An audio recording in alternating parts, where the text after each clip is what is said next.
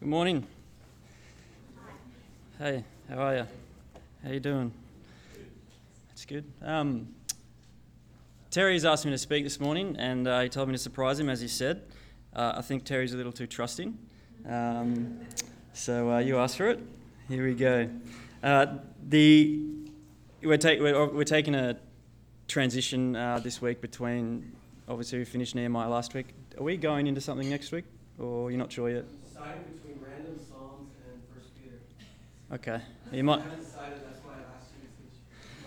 Well, you might need to pick up the pieces from what I learned today, so we'll wait and see. Alrighty. Um, I've titled today's talk, and it is a talk. It's different. It's we're not. It's not expositional. It's definitely thematic. It's not provocative for the sake of it, but provocative for the sake of having a discussion uh, in this church, because I really think we need to talk about some of this stuff. I've titled this talk "Faithful Living in a Foreign Land." I guess you could subtitle that with this living as a Christian in a post Christian culture. Uh, we're going to be talking about some of the f- many challenges that we face uh, as Christians in the 21st century today. Uh, I'm going to dive right in. Um, if you have your Bibles, flick with me to the book of Daniel, chapter 1. Uh, and before we begin, please join me in a word of prayer. Our Heavenly Father, uh, it is this time that we come now before you and we just ask that you would help us to hear with clarity truth that is spoken. Enable me to speak your truth. It's a scary thing to talk on a topic because I don't have the guide rails of Scripture to just roll through, so I need you here helping me. I trust that, you know, what I've prepared is truth, but may it not be received if it is not. Uh, Lord, we, we as a confessing church deny any self authority to claim to know and define sin for ourselves. We don't draw the line between what is good and what is evil. And so, regardless of our opinions here this morning, we submit ourselves to your truth and your word and the guiding of your spirit. And I pray that we'd be shaken as a church to change. To change not because we aren't relatively healthy, but to change to know how to address the changes in, in the culture. To change and see that our position here is um, not for our own sake, but for a greater purpose, and that is to preach the gospel. And so, if we're comfortable, I ask that that would be the change that comes, that we would be restless now in a new way. Father, we just give this time to you now and uh, look forward to what it is you have to say. Amen. Alrighty. Uh, you know me, I've got an outline. There's going to be three panels that we're going to move through. Uh, they may be obscure, but if you're wanting to take notes, here we go. Panel one A Brave New World Called Babylon. Panel two Babylonianization. I think I made that up. Um, and the pressures of conformity. And thirdly, drawing the line and identity in Christ. So let's look at the first panel A Brave New World called Babylon. In 1931, the English, I actually, I don't know if it was English, sorry, the novelist uh, Aldous Huxley, was he English? Does anyone know? I think he was English. The English novelist Aldous Huxley wrote a book that may be familiar to many of us. I actually had to study it for my HSC and never thought I'd be interested in reading it again. Uh, but here I am. It's the book A Brave New World. And in this book, um, he, Huxley anticipates this bleak dystopian vision for humanity. The world is ruled by a small band of elites driven by pleasures and materialism. Uh, reproduction is genetically controlled, people are psychologically conditioned, no more educational institutions. No more f- concept of the family or religions, no autonomy or rights for the lower caste. If you've watched The Hunger Games, it's a similar kind of situation. Uh, in short, Huxley feared that what we love the most, our pleasures, our desires, our wants, Ultimately, it is what we love that will be the undoing of society. And I think he was right.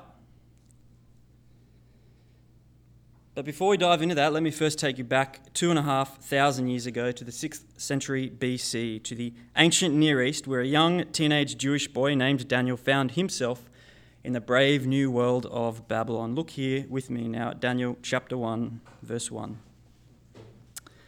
In the third year of the reign of Jehoiakim, king of Judah, Nebuchadnezzar, king of Babylon, came to Jerusalem and besieged it. And the Lord gave Jehoiakim, king of Judah, into his hand with some of the articles of the house of God, which he carried into the land of Shinar to the house of his God, and he brought the articles into the treasures into the treasure house of his God. And as we track down there, we see in verse 6 Now from among those of the sons of Judah were Daniel, Hananiah, Mishael, and Azariah. Let's stop there in the narrative for a moment. There's a whole context here that's just important, and I just can't don't have time to go there. Um, talk to me later. I'll uh, get you some lectures from earlier this year. Uh, but for our purposes this morning, I just want to highlight a few things for us. We see, first of all, look there, verse 1 God is sovereign over the nations. The Lord gave Jehoiakim, king of Judah. That's the king of southern Israel. There was the whole split, north and south. North were gone thanks to Assyria. The south was still surviving. They're about to be taken away to, by Babylon the Lord gave Jehoiakim, king of Judah, king of southern Israel, of God's people, into the hands of the Babylonian king named Nebuchadnezzar.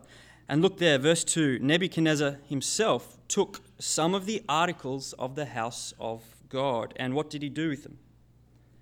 He brought the articles into the treasure house of his God. That's probably Marduk, the chief god of the Babylonians. Now, this was common practice in antiquity. When you conquer a nation, you conquer their gods. And so you plunder you know, any kind of artifacts that point to their God, and you take it away with you and you show your um, domination over them. So here Nebuchadnezzar takes the articles from the Jews and, like a trophy, places it on the shelf in the temple of his God. But let's imagine, play with me for a moment. Let's just imagine, use our imaginations that we're all losing progressively in this age of technology and virtual reality. Let's use our imaginations and think of Daniel and his mates as captives in Babylon. Think of the smells, the sounds, the dust. Walk in the streets. Imagine what it would have been like for him and his buddies to walk past that temple, to look in and see the artifacts that once pointed to the holiness of Yahweh, his God, the God of Israel, now on the shelf of a pagan God in a pagan nation under a pagan king. What a constant reminder to Daniel that he was no longer in Jerusalem that he was in a foreign land, that he was, in the words of Peter, an alien and a stranger. God is not just forgotten in Babylon, he's mocked. We see this much more graphically in Daniel 5 when the Babylonian king Belshazzar takes the same articles and he uses them at a drunken party to drink wine out of and carry on. You see, what was once holy is made unholy. What was once absolute is made relative. And you know what? You can smell what I'm stepping in, you know where I'm tracking. It's not that all different from the day that we live in today, is it? Sure, there are obvious differences, okay? But our environment is not that different in terms of its attitude towards God. We haven't been physically invaded here in Australia. Thank goodness. That's more than we can say for our brothers and sisters around the world. We haven't had a Nebuchadnezzar charging on a horse physically, but we have spiritually, we have ideologically, and we have philosophically. And it is laying the foundations, I believe, and you be my judge and critique and disagree with me afterwards. That's what we're here for. I believe we are now seeing the foundations of a brave new Western world. Sociologist Dr. Os Guinness, he's related to the Dublin Brewer. Uh, he says that Western civilization as a whole today is like a cut flower civilization. When you cut a flower off, you disconnect it from its root, and it'll look good and it'll smell great for a while, but then what happens? It'll wither and die. It's inevitable. But in what way is the West a cut flower civilization? Well, if we take a step back, uh, there's going to be some history and philosophy here. Just hold on, please, with me, because this is important. Um, if you take a step back, uh, it was around the 16th century with the Reformation and the Enlightenment and things like that, and so on, that, that Western civilization, as we know it today, rose to dominance. So, really, the West, as we know it today, as a global power, is really only about 500 years old. But what was the ethos behind the rise of the Western end of the world? What were the values that led to the rise of civilization that you and I now live in? What gave rise to ideals like freedom, human worth, democratic liberty, all the things that, that we just assume have been with us because, you know, this is the world that we live in. It's not in the Middle East. Why is it here? Well, that's a very good question.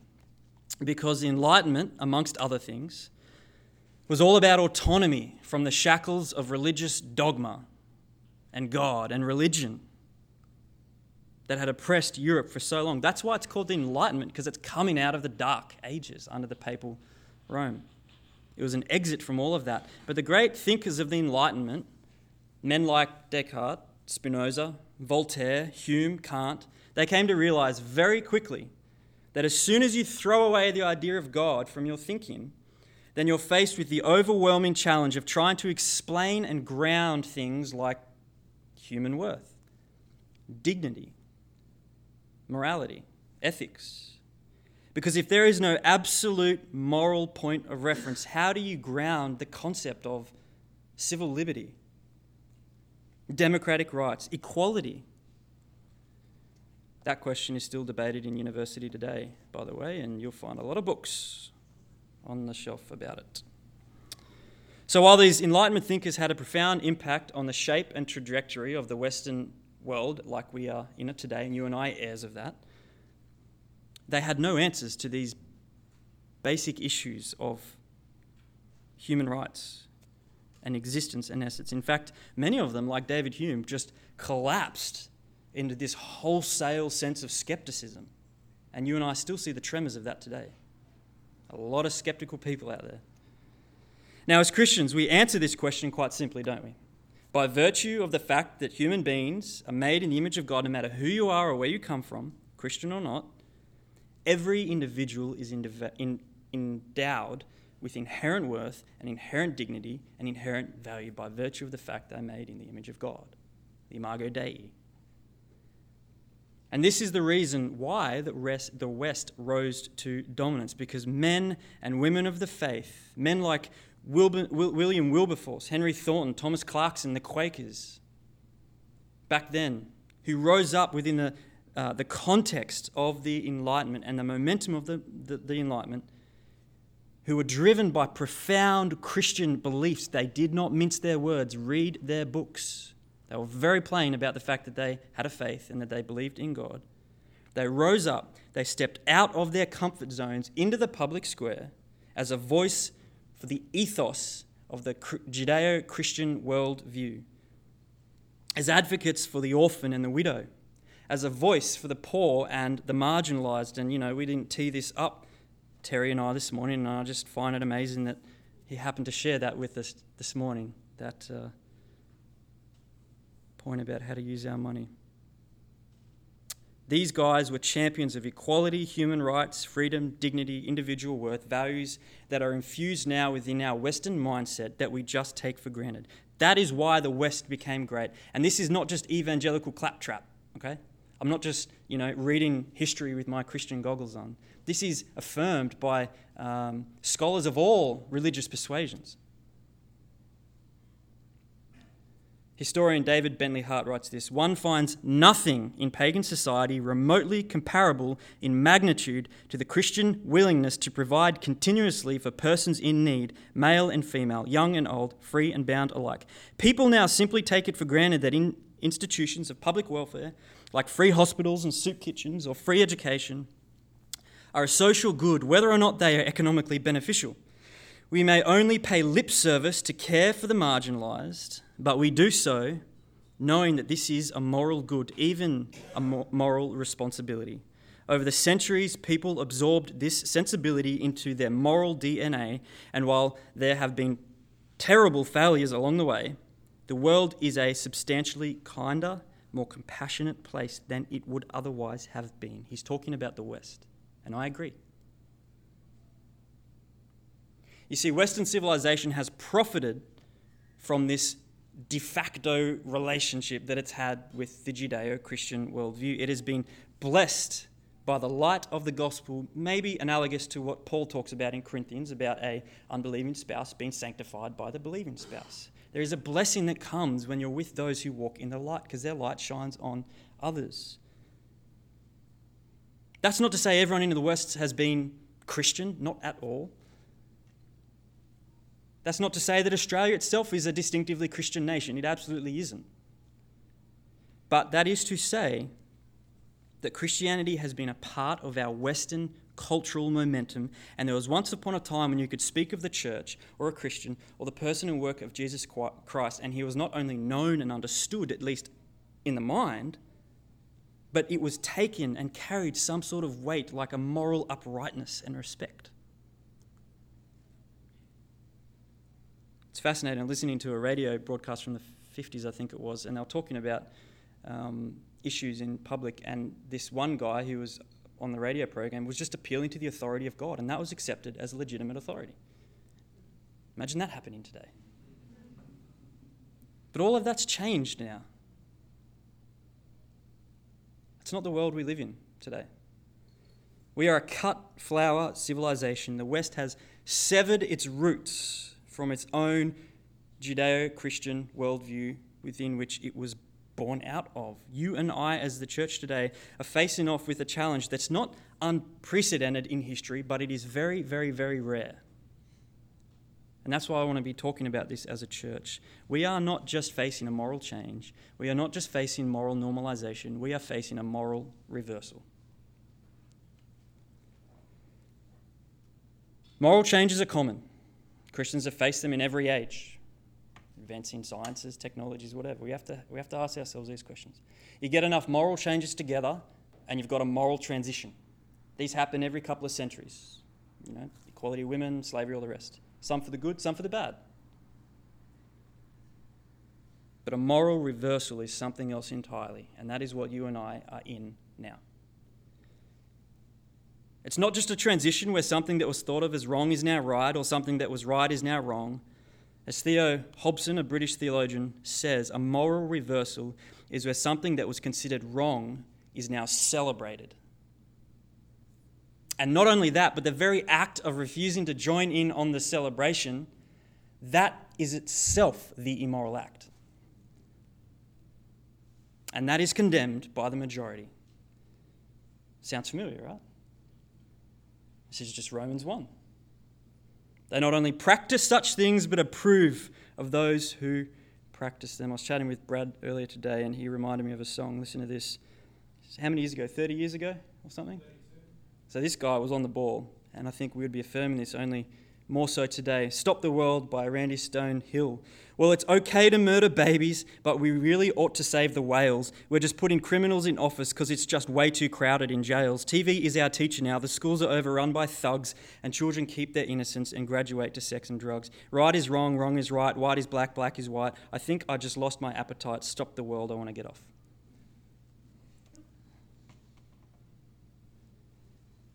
Cows, we have a moral reversal here in the West, and that is why the Church of Jesus Christ, not all churches, and I'm going to talk about that later, that is why the Church of Jesus Christ, the biblically confessing church that refuses to join in on the party of society, is now being viewed with disdain, with disgrace, is branded as unloving, immoral, bigoted, narrow, hateful, and oppressive. I'm certainly not standing, sitting here, trying to suggest that the history of the church is clean. It's not. We do not have a clean track record. I'm simply highlighting the fact that there has been a revision of Christianity within Western civilization where we are now, as the church, being seen as immoral. Where did all of this begin? Well, it started from the top with the modern elites in the academy and the universities. Thinkers have thoughts, and thoughts have impacts. I actually remember listening to a talk about a decade ago when I first went off to university about how uh, children from Christian homes that have a professing faith in Jesus go out to university, and by the end of their first year in college, 70 to 85% of Christian youth were walking away from the faith because of the hostility and the anti religious agenda and culture within the institution and the academies. The university used to be the dangerous place. It's not the case anymore. Within a decade, go to university, it's going to be no different to walking down the street. It's everywhere. It's not just the academy. Like Daniel, you walk down the street of Babylon today, you'll see blasphemy on display. In the pagan temples, you'll see it in the arts, you'll see it in the media, you'll see it on YouTube, signs, billboards. You just need to look at the quality of reality TV shows today and see how sin is not just normalized, it's celebrated. Any sense of Christian ethos has all but evaporated. So you see, we are in this transition today. We are moving from this de facto relationship that we have enjoyed, and Christians have just you know, taken for granted for the past couple of hundred years.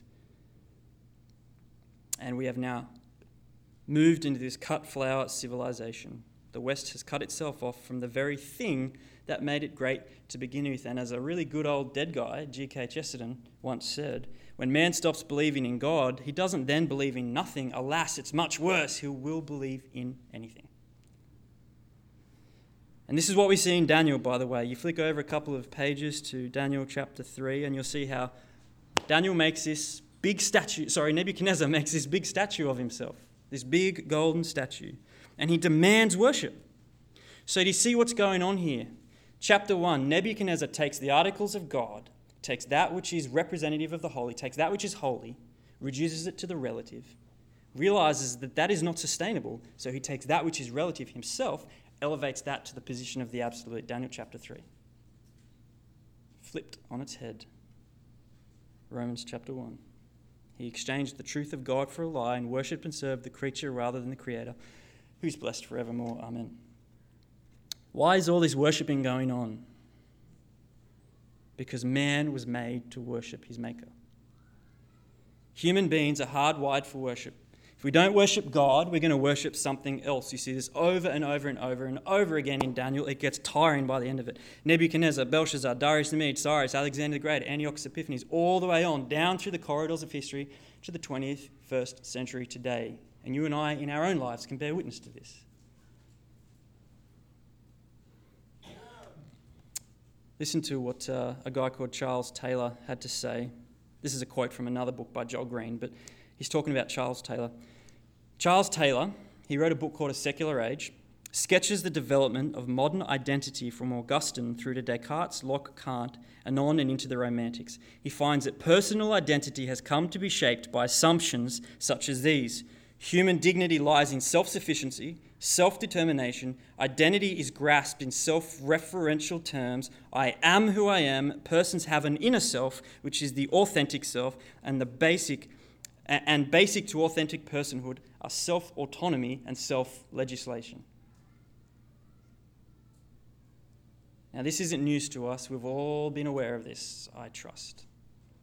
It's just the world we live in today. Taylor himself actually calls this period that we now live in the age of authenticity because I guess Western civilization, you know, by putting away religion and God and all the rest, is finally expressing its true individuality, its true self.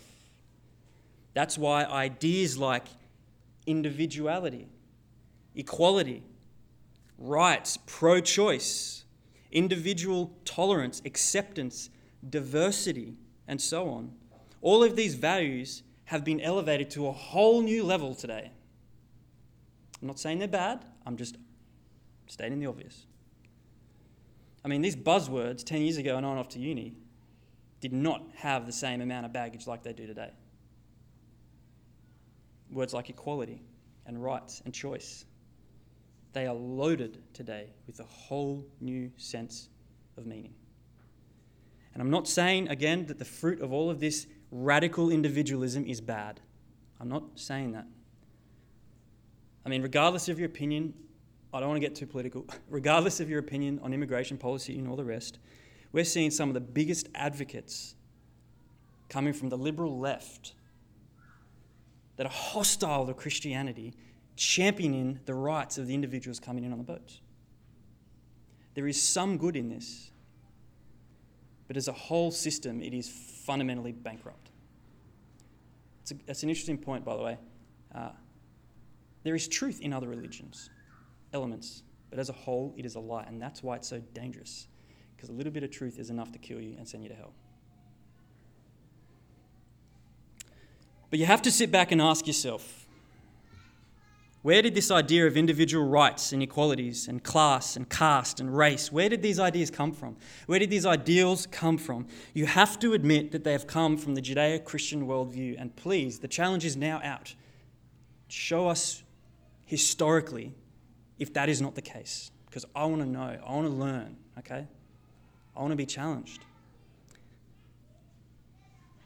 But I was reading that by an atheist philosopher.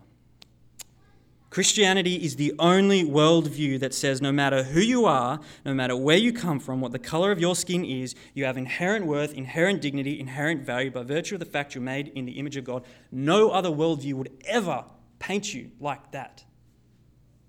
It would be blasphemous for a Muslim to say that about you. It is a distinctively Christian truth. So, the irony and sadness of all of this is, of all this cut flower civilization, is this we are either ignorant or just could not care less about the basic fact that civilization today has now used its freedom to sever itself from the very thing which gave it and incentivized within it and instilled within it the very notion of freedom to begin with Christianity. How has all of this come about? What has led to all of this? What has caused the change? Because any sort of worldview comprehension or intellectual understanding of what's going on in the world today has to recognize that this kind of stuff just doesn't happen overnight.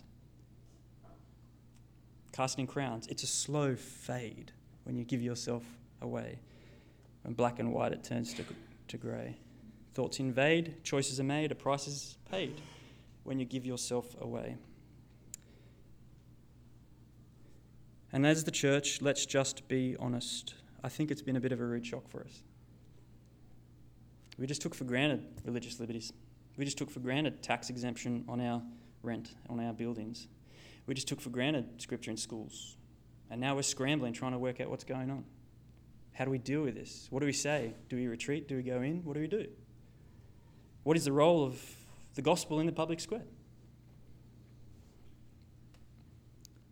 Friends, the foundation has been cracking for some time now, and not only that, but a new foundation was being poured underneath all along. What is it? Let's take a look at our text again. Daniel chapter 1, verse 3. Then the king instructed, verse 3, yeah, then the king instructed Ashpenaz, the master of his eunuchs, to bring some of the children of Israel and some of the king's descendants and some of the nobles, young men, in whom there was no blemish, but good looking, gifted in all wisdom, possessing knowledge and quick to understand, who had the ability to serve in the king's palace, and whom they might teach the language and the literature of the Chaldeans. And the king appointed for them a daily provision of the king's delicacies and of the wine which he drank, and, th- and three years of training for them, so that at the end of that time they might serve before the king. Now, from among those were the sons of Judah. Uh, uh, from the sons of Judah were Daniel, Hananiah, Mishael, and Azariah. To them, the chief of the eunuchs gave names. He gave Daniel the name Belteshazzar, to Hananiah Shadrach, to Mishael Meshach, and to Azariah Abednego. So Daniel is away from his home, he's away from his family, away from his community of faith, faith and thrust into this Babylonian pagan land, pagan gods, pagan king, and he's now received a pagan education. Verse 4 and if you know anything about ancient Babylon, you know that they were huge in the area of science and astronomy and astrology and cosmology. It would have been a radical change in terms of the intellectual thinking for Daniel and his mates a worldview comprehension thrust upon these boys who back in the day would have been on the hills in Israel looking up at the sky, thinking along with their brother David, The heavens declare the glory of God, and the firmament shows his handiwork. Day after day they pour forth speech, night after night they declare knowledge. That's not what they're hearing anymore.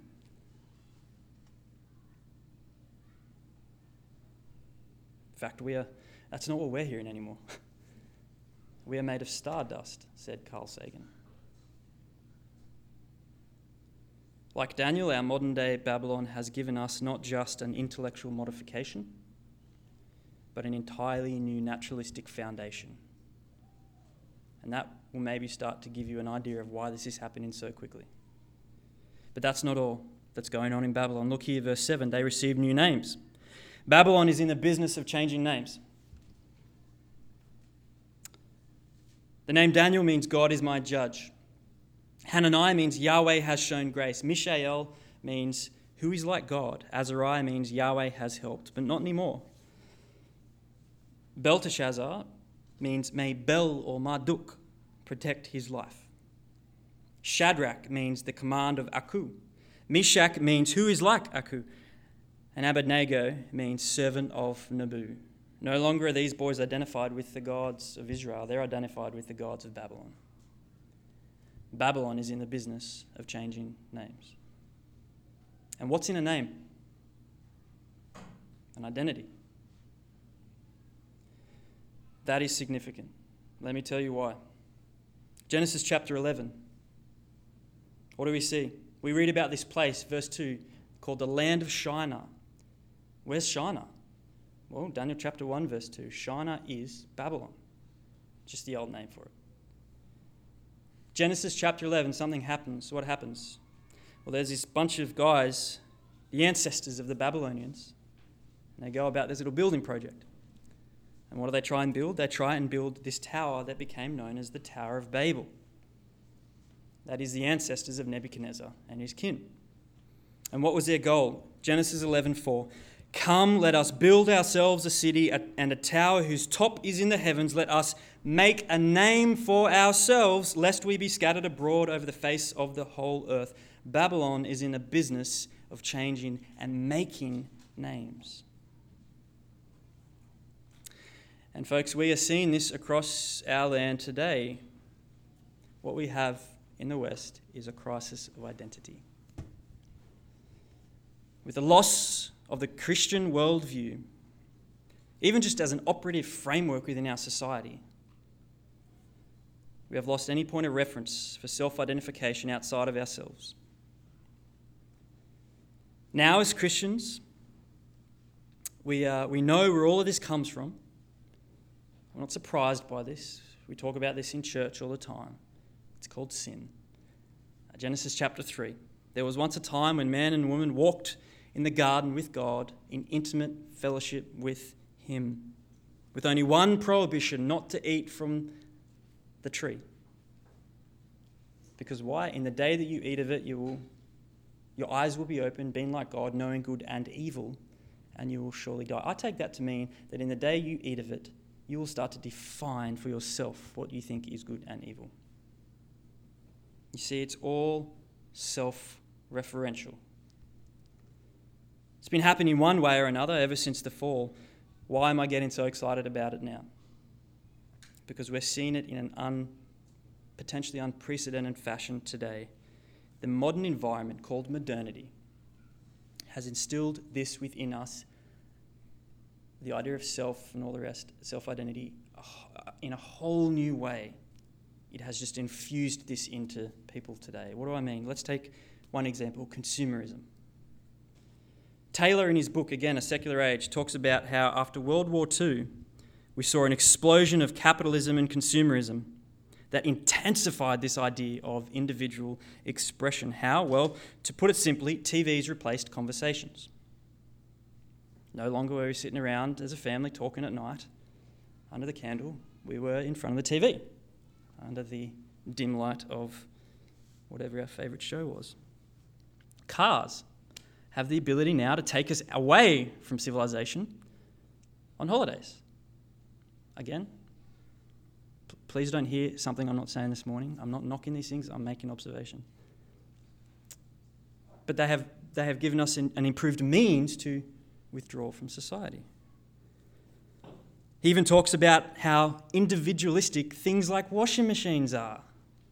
Because there used to be once upon a time you'd go out and you would wash in the community with your neighbours. Not anymore. You just push the button. Flick on a switch. What do we see today? Let's modernise this a little bit more. Well, we don't need to get out anymore into the community. Why? Because I've got my nine Facebook communities. I've got my phones, got my computers, Skype and FaceTime. They connect us to anyone, anywhere, anytime around the world. I don't need to get out anymore as much. Or think about Twitter. This idea that you can express yourself in 140 characters or less. It is a tangible expression of how we as a society just don't know how to engage with one another in a robust dialogue and debate anymore because we, and that is why we're interacting so much today on big issues at a hashtag slogan level. And again, I don't want to get political here, but it is fascinating to me that there are some parties within this nation that do not want to have the debate. They want to shut it down, push it through, and get on with it. They want to shortcut the democratic process, which is exactly what happened in the USA through the Supreme Courts on big issues that will affect everyone because we don't know how to handle conversations like this. Uh, again, a non Christian guy wrote a fascinating book, uh, Malcolm Gladwell. It's called Blink The Power of Thinking Without Thinking. And he talks about how we only know how to interact on level one, the soundbite slogan level. You know how, you, if you want to challenge that idea, you know, the, the slogan level, next time somebody says to you, um, let me choose a topic that won't get confusing. Next, next time somebody says to you that they're against this issue. Just ask them the question why. And just watch how, you know, they kind of turn in on inside themselves. There's, it's, people find it really hard. You know, I'm not given. Somebody asked me once about, you know, I don't believe in God because I believe in science. And I just said, well, what does science, how does science disprove God? And it's fascinating to see how people can't just explain that. It's because they're bought in to the cultural tide. You know what I'm saying? Modernity has changed the world. Gone are the olden days of the village square, the public square. We now live in what is a global square. That is globalization, the three S's, I think I get it. Speed, simultaneity, and I've forgotten the other one, that's awkward. Globalization has connected us. The internet, the blog spheres. Um, oh, goodness, I'm running out of time. I'm not even halfway through. Um, you know what? I'm going to push on. If people want to leave, they can go. Sorry. Um, the blog spheres, all of this stuff. Um, we are in a world where, now where uh, we are speaking, not necessarily to everyone, but everyone can listen, and that has deadly effects. Look at Charlie Hebdo. Of course, there's a lot of good which has come from this. Again, I'm not denying that. The point is simply this remember back with those Enlightenment thinkers who got rid of God. Thinkers lead to thoughts, thoughts lead to impacts because belief affects behavior. And this is why whatever is legalized in this nation, from the top down, will have a profound effect on every individual within this nation because laws shape society, society shapes beliefs, belief shapes actions. And let's talk about the sharp end of the cultural war today. Let's bite the bullet same sex marriage. Like consumerism, this debate has not come out of nowhere.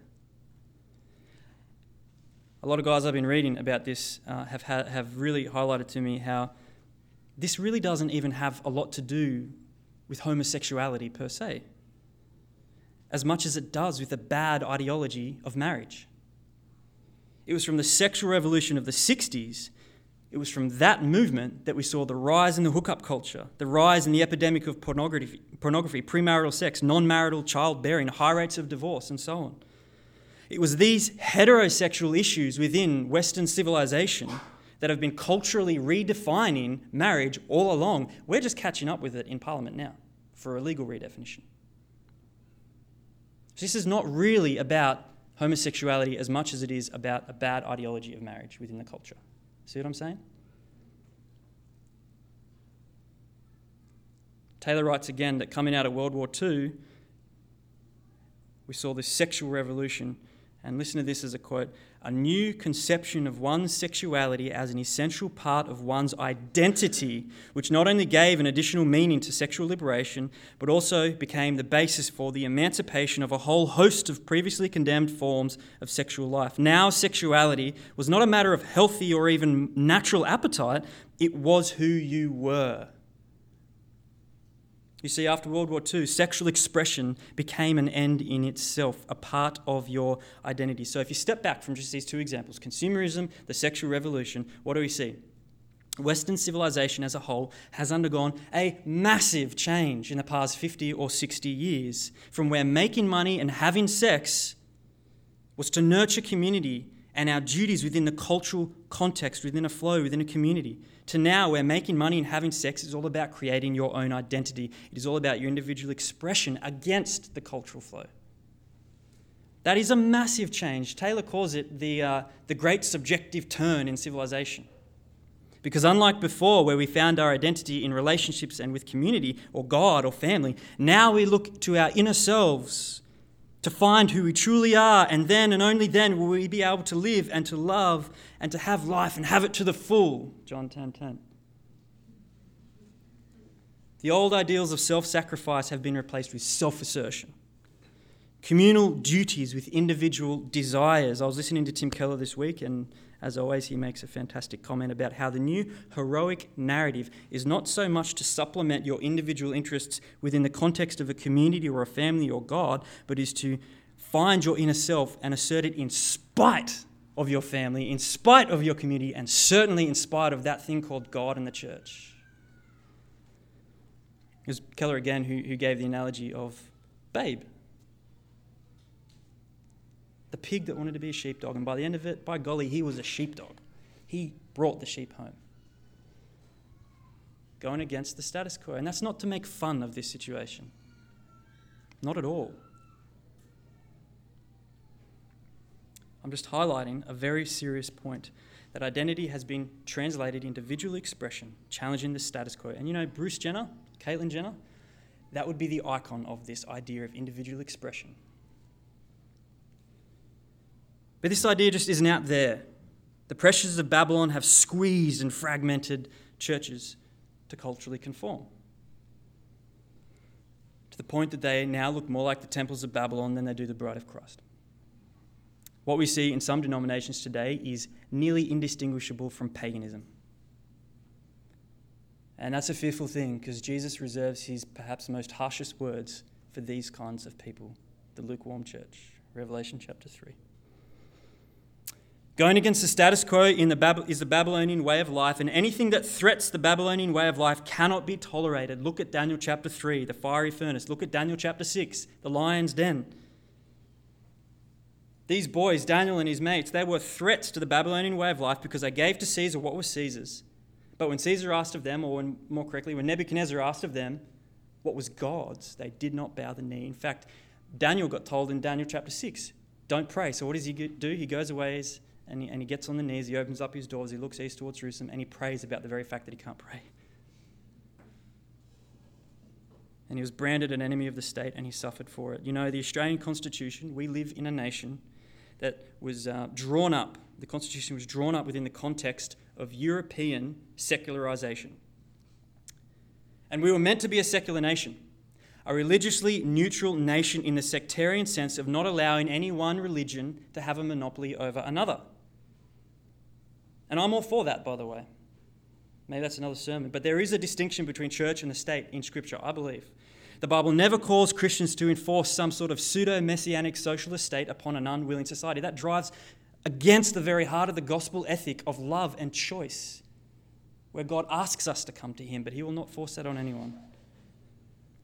And when you try and enforce the church upon the state, like the papacy did in the Middle Ages or the Church of England, or you know any other issue, uh, era in history, take your pick, then you very quickly come to the awkward realization that no longer is the church in the world, nor is it of the world, the church has become the world.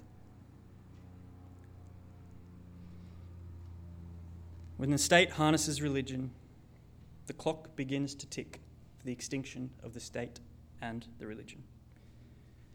And this isn't just Christianity. Look at any any issue. Look at Daniel. Look at any history where this has happened. Look at the tyrannical 20th century under the ideologues who did not believe in God, under the worldview of atheism. The damage that was caused under Hitler's new race, under Stalin's new man. Look at communism. You want to see a graphic picture of this? Get on Google today. Google Images, type in North Korea satellite picture at night, and you will see a striking image of what communism does to a nation. Lights all around, black. The difference between those worldviews and Christendom, by the way, if I can say this, is that those worldviews, this is, you'll handle it, those worldviews are working on the logical outworking of their belief about what it is that man is. Christianity, Christendom, the papacy, the Middle Ages was in direct violation of the teachings of Jesus.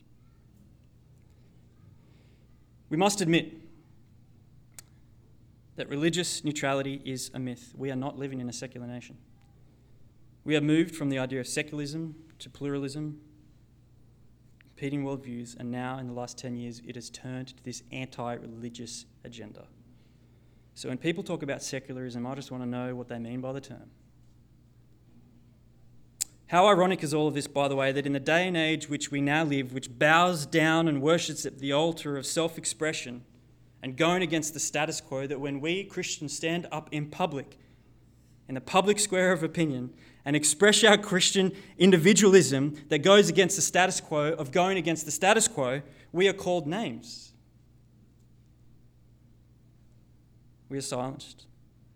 Look at the Christian lobby reading uh, John Dixon had stuff taken down off Facebook because it was too controversial. He had to get the uh, media, Minister for Media, to, to reverse it. I'm not, this is here, okay? This is the self defeating nature of religious pluralism. All views are equally valid, except for the view that says not all views are equally valid. We live in a very confused day. We live in a very lost day. But that's no surprise because people don't know who they are, they've lost their identity. That's the new heroic narrative. And where has it taken us? We've lost the definition of self. You can have over 50 gender options on Facebook. We've lost the definition of life. Look at the womb. We've lost the definition of marriage and family structure. Look at our current debates, and we're losing the definition of home. When you add all of those elements together, what do you get? Life, marriage, family, home, you have a civilization. People make up families, families make up communities, communities make up societies, societies make up culture, culture makes up civilization. You better believe that this stuff affects all of us. How far down the path are we going to go before we realize the damage? That's my question. I find it striking that John Hopkins um, was the first medical institution to do a transgender reassignment surgery, and now they are the first one to come out and say this is not only not helped the psychological state of some of these people, it's actually causing more damage. That's not me, that's not the church, that is empirically verifiable medicine from one of the world's leading medical institutions. The sun is setting on the west. I don't know, maybe there'll be a reformation. Maybe not. We know it's going to get worse. I don't know if that's going to be now in our lifetime. I don't know. I'm not going to say anything like that. But we have not chosen to be in this day and age. We didn't choose when we would be born. Daniel did not choose to be taken to Babylon. God, in his sovereignty, has placed us here. You and I have been placed here. For what reason? What are we called to do? Let's look now our final panel for this morning. Daniel chapter 1, verse 8. Drawing the line and finding your identity in Christ. Verse 8 But Daniel purposed in his heart that he would not defile himself with the portion of the king's delicacies, nor with the wine which he drank. Therefore he requested of the chief of the eunuchs that he might not defile himself. For the sake of time, I'm going to stop there. Uh, there's, again, please read through the history there. Let's just draw out the principle. Faced with the pressures of Babylonian conformity, what did Daniel do? First, he purposed in his heart that he would not defile himself. That's important. Daniel did not find himself taken away from Babylon confused and unsure as to how he should react. He had an inward resolution of the heart and mind that preceded his outward action of refusal. He knew who he was, and so he knew how to act. Peter calls us to prepare our minds for action, keep sober in spirit, fixed your hope completely on the grace to be brought to you at the revelation of Jesus Christ. He goes on 1 Peter 1:14. As obedient children, do not be conformed to the former lusts which you have in your ignorance, but like the Holy One who called you, be holy yourselves also in all your behavior, because as it is written, you shall be holy, for I am holy. Daniel was faithful in his calling.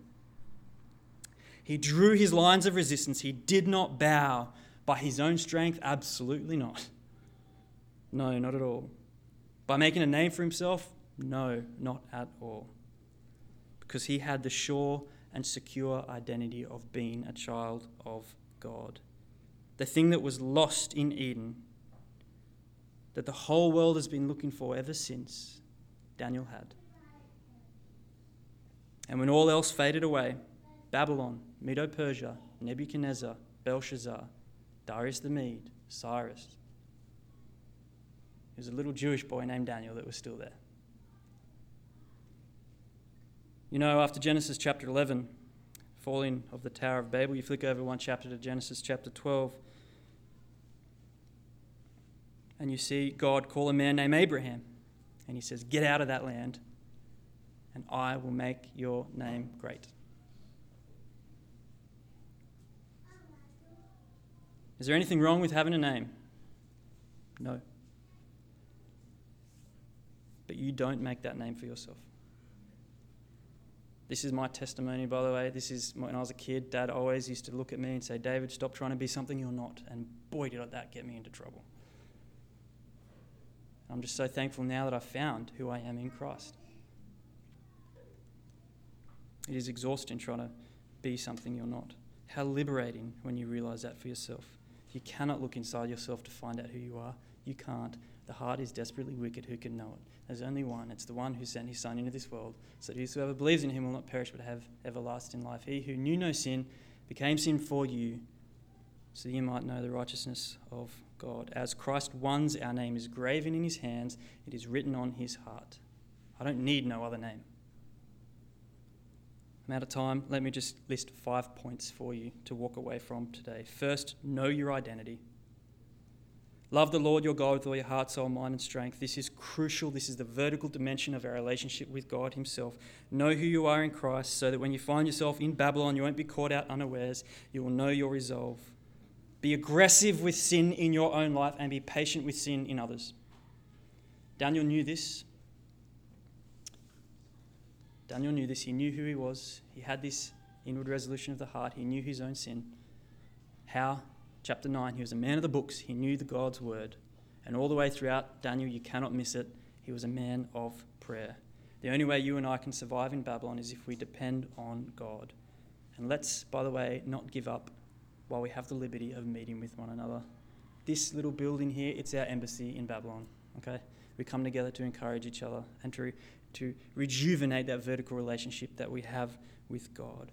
Secondly, be in the world but not of the world. This is an oxymoron. I know it's like, what does that mean? You know, you can have your cake and eat it too, or then you give me cake and can I eat the cake? It's, but then you realize that having your cake means cake. All right. The point is, that being in the world and not of the world, what does that mean? Well, let's again look at, the, look at Daniel. He was in the world, but not of the world. Did he try to take over?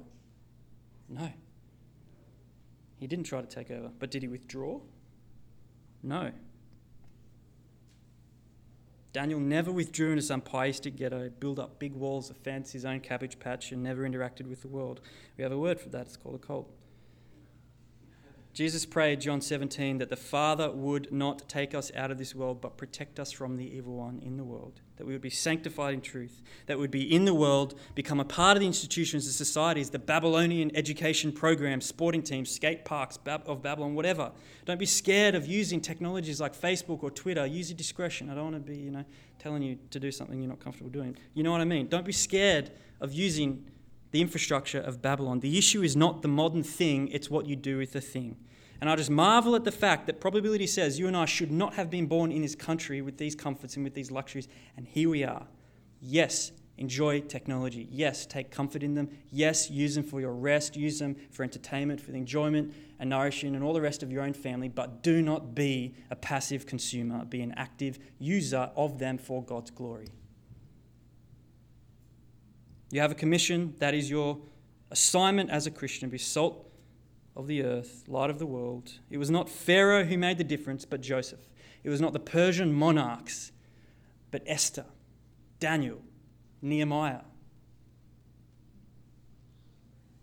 And don't forget the fact that you and I are probably here today because of men like Wilberforce and all the rest. He was actually the guy that ensured a chaplain got on the first fleet to begin with.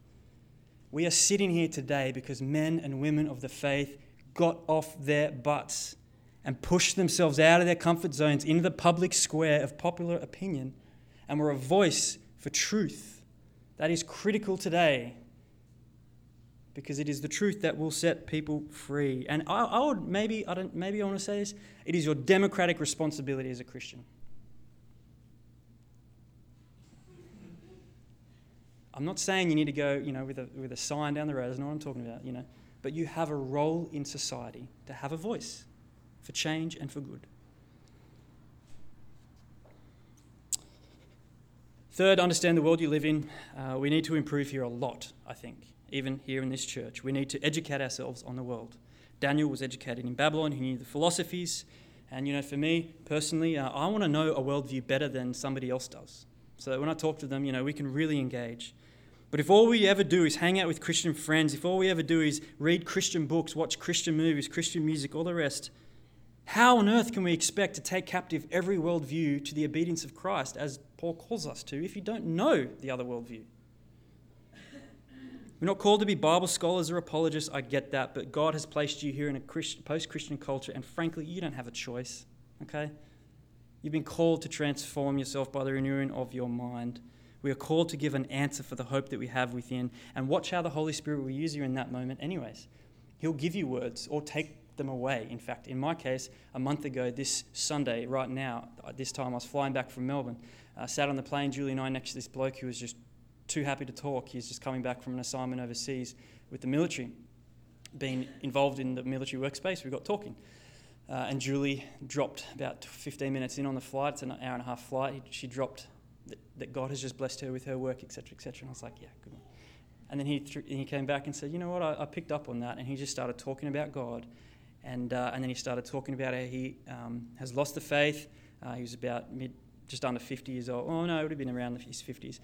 He's lost the faith, uh, and he started explaining why. You know, we just asked questions why, and he started explaining how you know he's seen some horrific suffering and pain around the world, things that I wouldn't even be appropriate for me to share from this platform, um, with you know the Ebola crisis and things like that.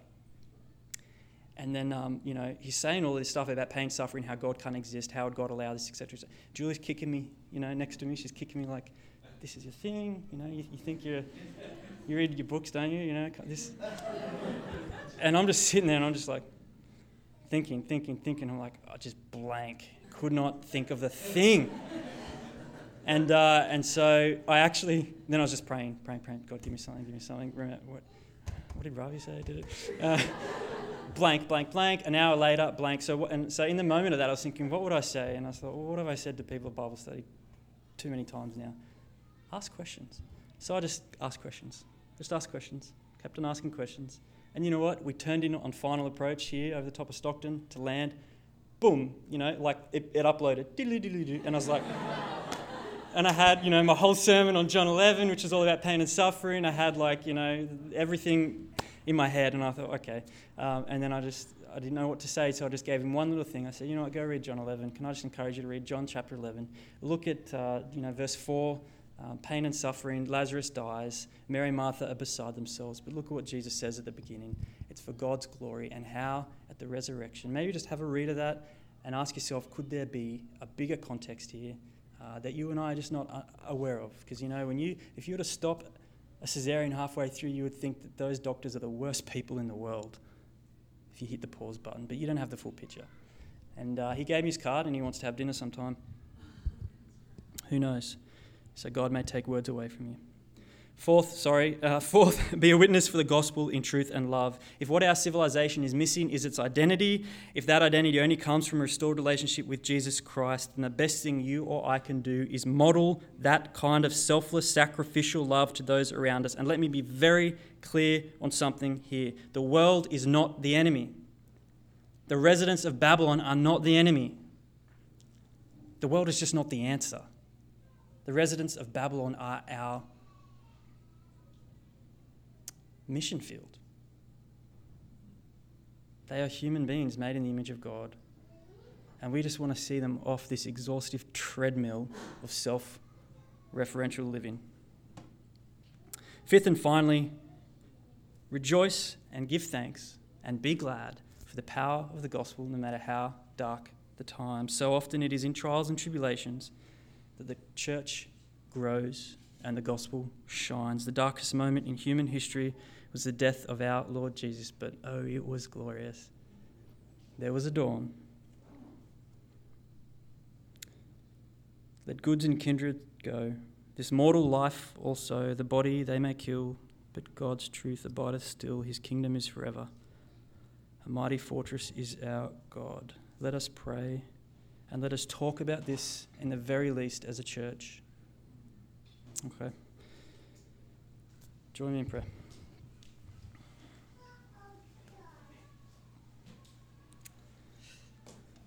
Our Heavenly Father, we just now pray for our nation, pray for society, pray for civilization, the world within which you have placed us, uh, that has lost its identity, doesn't really seem to ask. Um, ask questions that have significance beyond itself. It doesn't see the need for you at all. Uh, we pray for this nation, we pray for our leaders that truth would uh, be spoken. But Lord, uh, we realize that that is the reason why you have the church in this world. It is to speak your truth, it is to be that light in a dark world. So, Father, to that end, I ask that first of all, everyone here would know who they are with the surety in Christ, have that vertical relationship secured and anchored, and the roots go deep, so that they can then extend that horizontally in public, in the public square. Love the Lord our God with all our heart, soul, mind, and strength, so that we can then turn around horizontally and love our neighbour as ourselves. We have no business doing that unless we know who we are first in you. Raise up cupbearers, Father. Raise up grandsons to be a voice in this public square for change, for God, for you, to represent truth. And we aren't naive about the fact that we are going to suffer because when truth is made out to be a lie and the lie is made out to be the truth, and you can be sure, we can be sure, that those who stand for the truth are going to pay the price. Father, thank you for the grace that we've received, that we've just take for granted for so, so long in our, in our lives. Forgive us for that. But Father, we thank you for this hour to which you have appointed each one of us. Uh, we take our calling seriously. I pray we take our calling seriously. Keep within this body at Calvary Chapel the pattern of sound teaching to guard our lives against the evil one and to be exemplars of the deposit that you have entrusted with us. God, it is to this end that we do pray that your kingdom come on earth as it is in heaven. But in the meantime, give us this day our daily bread. Forgive us our sins, as we forgive those who've sinned against us. I'm tired of just sitting on the couch. I'm over it. Um, just propel us to move. Find ourselves in you and then move into the public square. God, that is our prayer this morning. May it ruffle some feathers. Amen. We, uh, we run out of time. We're not going to do